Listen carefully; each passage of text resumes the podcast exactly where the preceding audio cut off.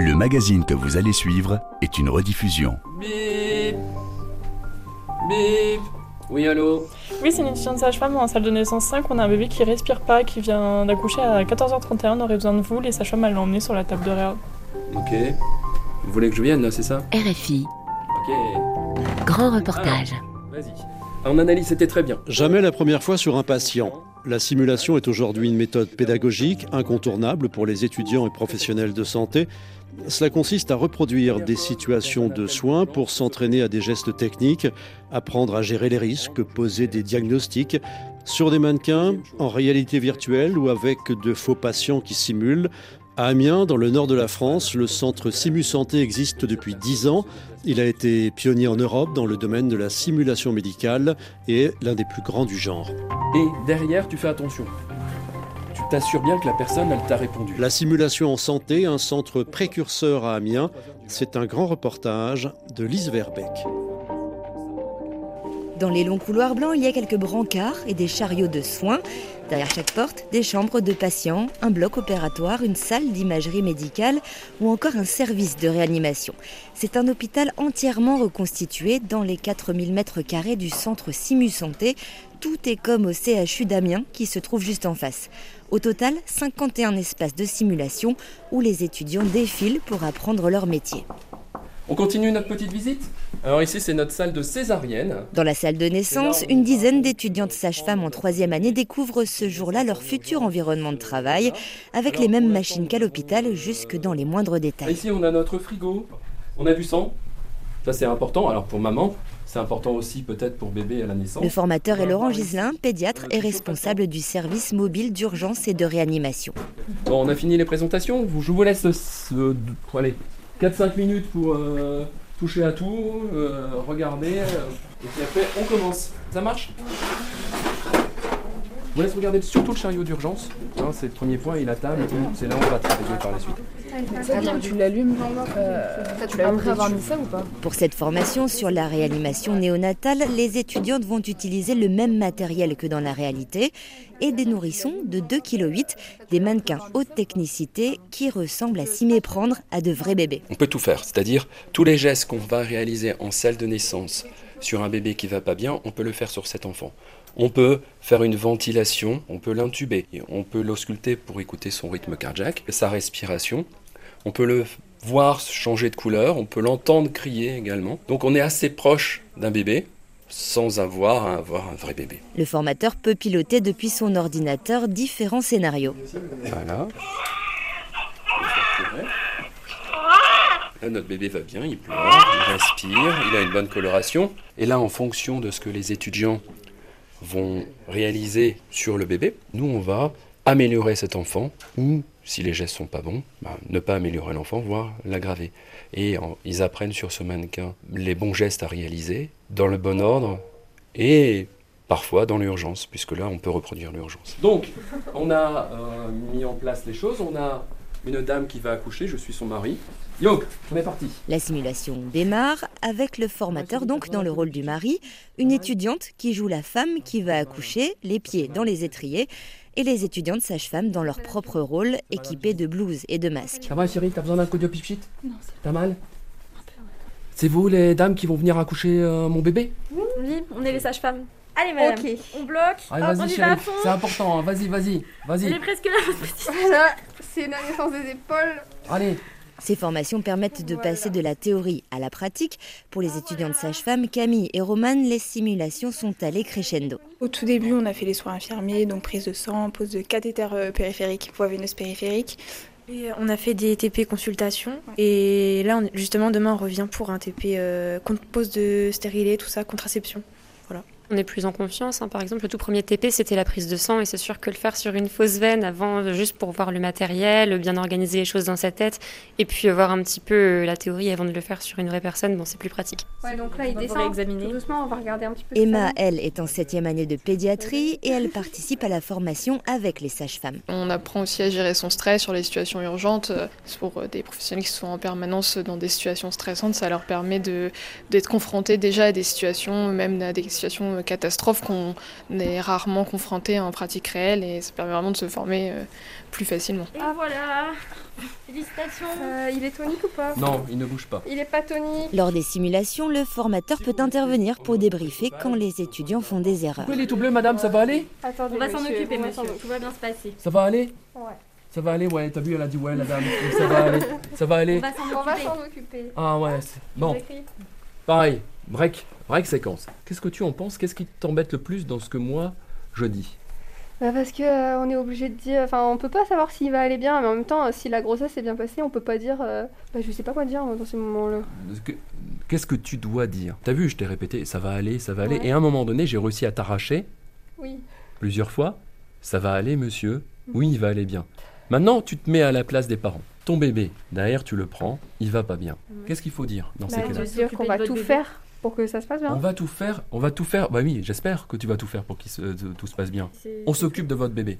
Un verbe d'action. La simulation permet d'apprendre les gestes techniques, besoin mais aussi l'autre dimension très importante, la communication, entre professionnels, mais aussi envers les patients. Le docteur Carole Amsalem, l'une des trois créatrices de Simu Santé. Qu'aujourd'hui, la simulation, qui au début pouvait être très technique, elle est maintenant aussi très axée sur l'apprentissage de la communication. Et donc, on doit adapter euh, sa communication euh, en fonction du patient qu'on a en face. Comme quoi, par exemple? Par exemple, des simulations d'annonce, de l'annonce d'une pathologie chronique, comme par exemple le diabète, mais qui ne va pas avoir le même impact chez tous les gens. Il y en a qui vont se dire, OK, bon, bah, OK, va falloir que je fasse avec. Et puis il y en a d'autres pour qui, euh, finalement, euh, c'est effroyable. Ça, c'est une annonce de pathologie chronique, mais quand on annonce à quelqu'un euh, un décès qui n'était pas attendu parce que il vient de se passer un accident de la route ou, ou un suicide ou des choses comme ça, eh ben, qu'est-ce que je vais faire à l'autre avec les mots que je vais utiliser? Quel impact vont avoir mes mots sur le long terme? Qu'est-ce qui va lui rester? Et ça, ça s'apprend. Parce que finalement, dans la simulation, c'est apprendre en sécurité pour l'apprenant, mais pour le patient. Et le fait de pouvoir le faire plusieurs fois avant et de s'entraîner avant, ça permet quand même d'avoir derrière des relations qui sont plus fluides. C'est reparti. Je le stimule. Ouais. Hop, toujours rien. Allez loulou. Chaque espace de Simu Santé est équipé de caméras et de micros qui permettent de filmer les pratiques des apprenants en situation, comme dans le bloc opératoire dans lequel s'entraînent notamment les internes de Mathieu Miclot, médecin anesthésiste. Le bloc est recréé à l'identique, avec euh, à l'intérieur on a un respirateur d'anesthésie qui est le même modèle que ce qu'on a au bloc opératoire, une table d'opération, on a même les cialytiques, on a la lumière, on a tous les appareils qu'il faut, et le mannequin et donc c'est de la c'est un mannequin de haute technologie qu'on pilote à distance euh, pour, d'une part, euh, mimer certaines situations et d'autre part, pouvoir réadapter le comportement du mannequin en fonction des thérapeutiques qui ont été entreprises. Lors des débriefings, les formateurs repassent les vidéos et décortiquent les gestes et les réactions. Quand on s'en sert, des fois, on a, on a souvent le type de réaction de Ah, je me suis pas rendu compte que j'ai fait ça, parce que entre ce qu'on vit dans une situation stressante et le stress est bien reproduit en simulation et ce que l'on garde en mémoire, ce que l'on ressent, ce que l'on perçoit de la situation est peut-être totalement différent. Quand le docteur Miclot a été formé, la simulation était peu présente. Désormais, elle est au programme tout au long de la formation des anesthésistes. Un bon anesthésiste, c'est pas que celui qui fait de l'anesthésie. Il faut dans les situations graves, il faut savoir gérer l'ensemble de l'équipe qui est présente. Et la simulation permet de commencer à toucher du doigt ces choses-là. Euh, mais je dis bien toucher du doigt parce qu'entre ce qu'on apprend sur comment gérer une équipe, ce qu'on fait en simulation et ce qu'on a dans la vraie vie, il peut y avoir encore des mondes. Mais après, c'est quelque chose d'extrêmement important aussi de savoir que les étudiants conformes vont se sentir à l'aise en situation grave parce que ils ont déjà vu, qu'ils ont déjà appréhendé ce genre de situation. Ça permet que ça se déroule mieux pour le patient. En tout cas, la simulation, c'est quelque chose qui améliore le pronostic des patients. Ça, maintenant, c'est plus à démontrer.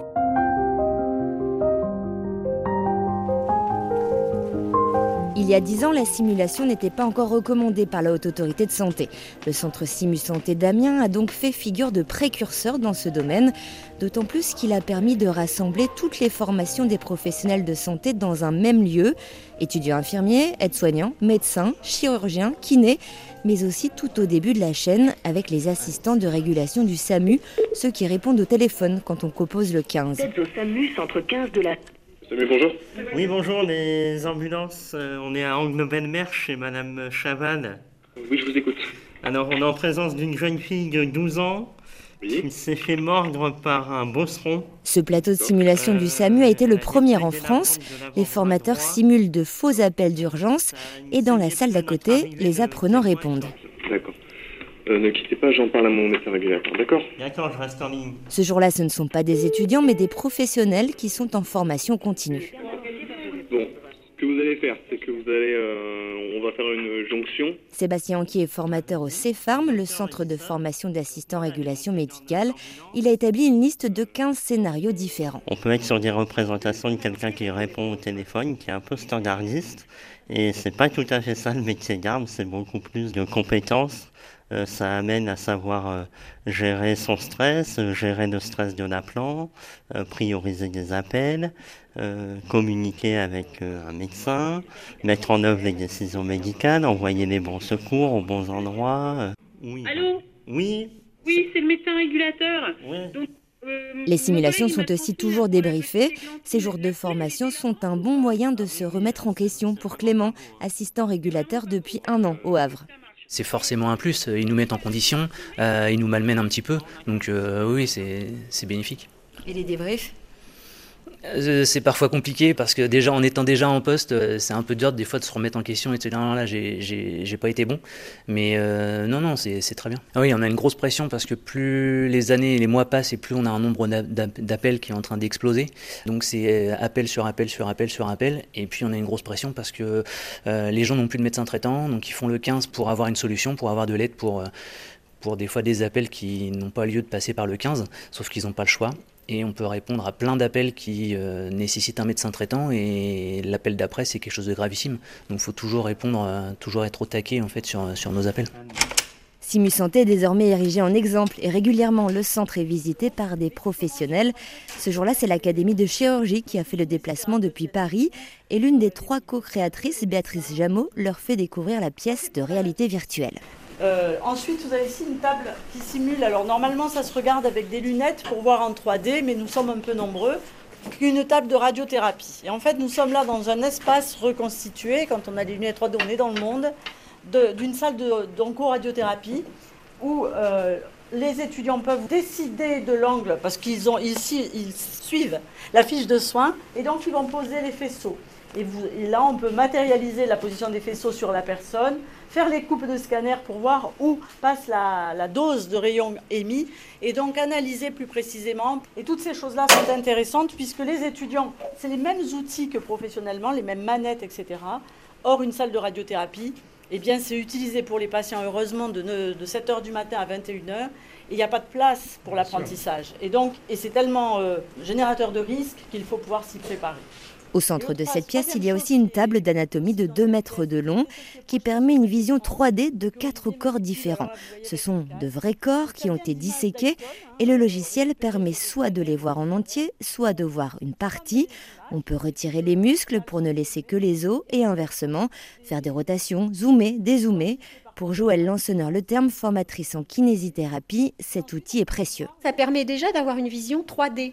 Alors que le schéma, qui est intéressant aussi, mais le schéma, lui, c'est un schéma 2D. En fait. Donc euh, il faut se projeter. Alors bien sûr, souvent il y a des perspectives, mais c'est pas si évident que ça pour un étudiant de, de voir. euh, Donc ça permet en fait dans euh, la mobilisation de connaissances et cette intégration finalement d'avoir à la fois de l'appel patient, qui est quelque chose de très kinesthésique. Finalement, on va aller toucher son camarade. hein, d'aller en 3D le revoir. Et puis, bah, certains schémas, je retrouve, c'est ce que j'avais fait tout à l'heure quand j'ai retiré l'humérus, c'était un schéma qu'ils avaient vu dans la semaine. Et donc là, ils voyaient sur le corps. Et donc, de fait, ce qui était intéressant, c'était qu'ils se remobilisent ah oui, mais je l'ai vu en 2D, cette fois-ci, je le vois en 3D. Ah oui, mais c'est quand même différent du schéma. Et l'intérêt, c'est qu'on peut le refaire plusieurs fois. Ça a donc un côté assez ludique, quoi. L'intelligence artificielle est aussi utilisée dans le centre car elle est de plus en plus présente dans la médecine comme outil d'aide à la décision. Mais cela doit rester un outil, insiste la professeure Christine Amirati, l'une des trois fondatrices de Simu Santé. Dans l'apprentissage des étudiants, finalement, il faut qu'ils utilisent l'intelligence artificielle parce que euh, ça serait ridicule, ça serait même contre-productif qu'ils ne l'utilisent pas, mais que comme d'habitude, quand on fait de l'apprentissage, eh bien, il sache à quel moment on va l'utiliser et pas se dire par euh, contrainte de temps ou bon alors euh, on fait de l'urgence. Ma discipline c'est l'urgence avec des contraintes de temps, etc. Si demain euh, on ne remet pas en cause éventuellement un diagnostic porté par l'IA sur une radio et si on la prend pour argent comptant alors que finalement l'examen clinique aurait pu nous montrer que c'était un peu différent, eh bien c'est une erreur. Donc notre rôle ici, c'est d'intégrer l'intelligence artificielle dans les apprentissages pour qu'on sache s'en servir correctement comme pour tout outil en fait. Au-delà de la formation, le centre Simu Santé laisse également une place importante à la recherche et à l'innovation, avec notamment l'analyse de l'environnement de travail. Simu Santé a revu l'intérieur d'une ambulance pour le rendre plus ergonomique. La professeure Christine Amirati. Les ambulanciers étaient cassés en deux quand ils brancardaient. Dans la cellule de réanimation, il n'y avait pas suffisamment de lumière. On était obligé d'ouvrir des sacs, enfin bref, dans un espace restreint, etc. Donc on a une étudiante de Master 2 qui est restée pendant quatre mois pour suivre les équipes et on a fait un certain nombre de simulations sur des pathologies euh, aiguës pour voir comment on pouvait transformer cet espace avec une prise de risque minimale, c'est-à-dire qu'on ait suffisamment de lumière, etc., et avec y compris des risques pour les euh, pour qu'ils puissent travailler euh, sans avoir, euh, encore une fois, se casser en deux pour soigner le patient. C'est comme ça qu'on est arrivé à créer cet intérieur d'ambulance de, réanimation qui aujourd'hui partout en bah oui qui est dupliqué et qui est un peu partout en France, qui est une ambulance haute qualité de, de sécurité tant pour le patient que pour les soignants. Le bloc opératoire reconstitué permet aussi à des chirurgiens de s'entraîner sur des opérations complexes avec des robots le professeur Richard Gouron est le chef du service de chirurgie de l'enfant au CHU d'Amiens. Il fait partie du GRECO, le groupement de recherche et d'études en chirurgie robotisée. On imagine des chirurgies qui n'ont jamais eu lieu encore. C'est là qu'intervient Simu Santé. Simu Santé nous permet de préparer le geste en le répétant, comme une pièce de théâtre que l'on va répéter plein de fois, mais beaucoup plus loin que ça.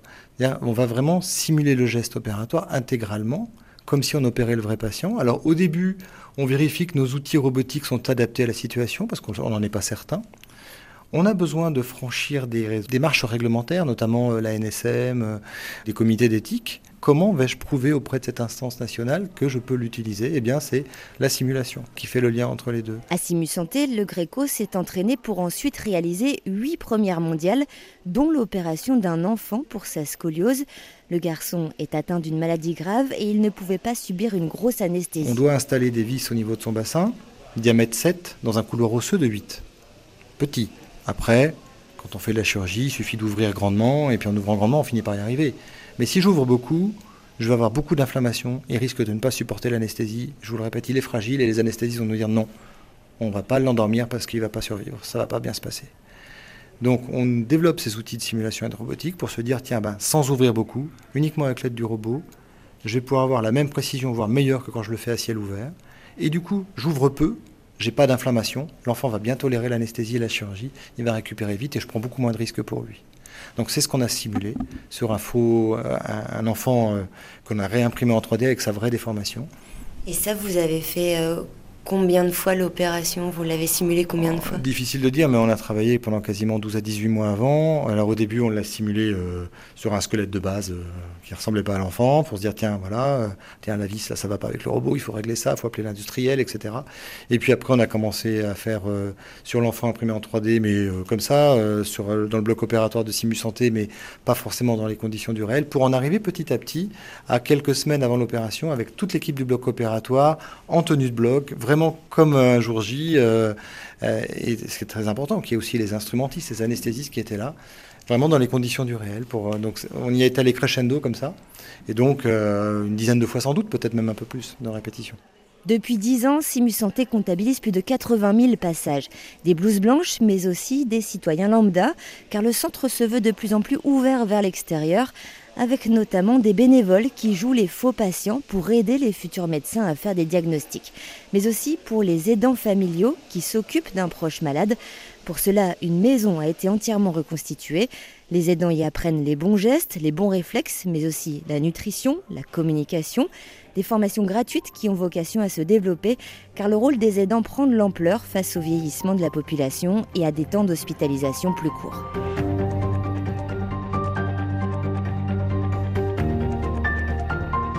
La simulation en santé, un centre précurseur à Amiens, Un grand reportage de Lise Verbeck, réalisation Pauline Leduc.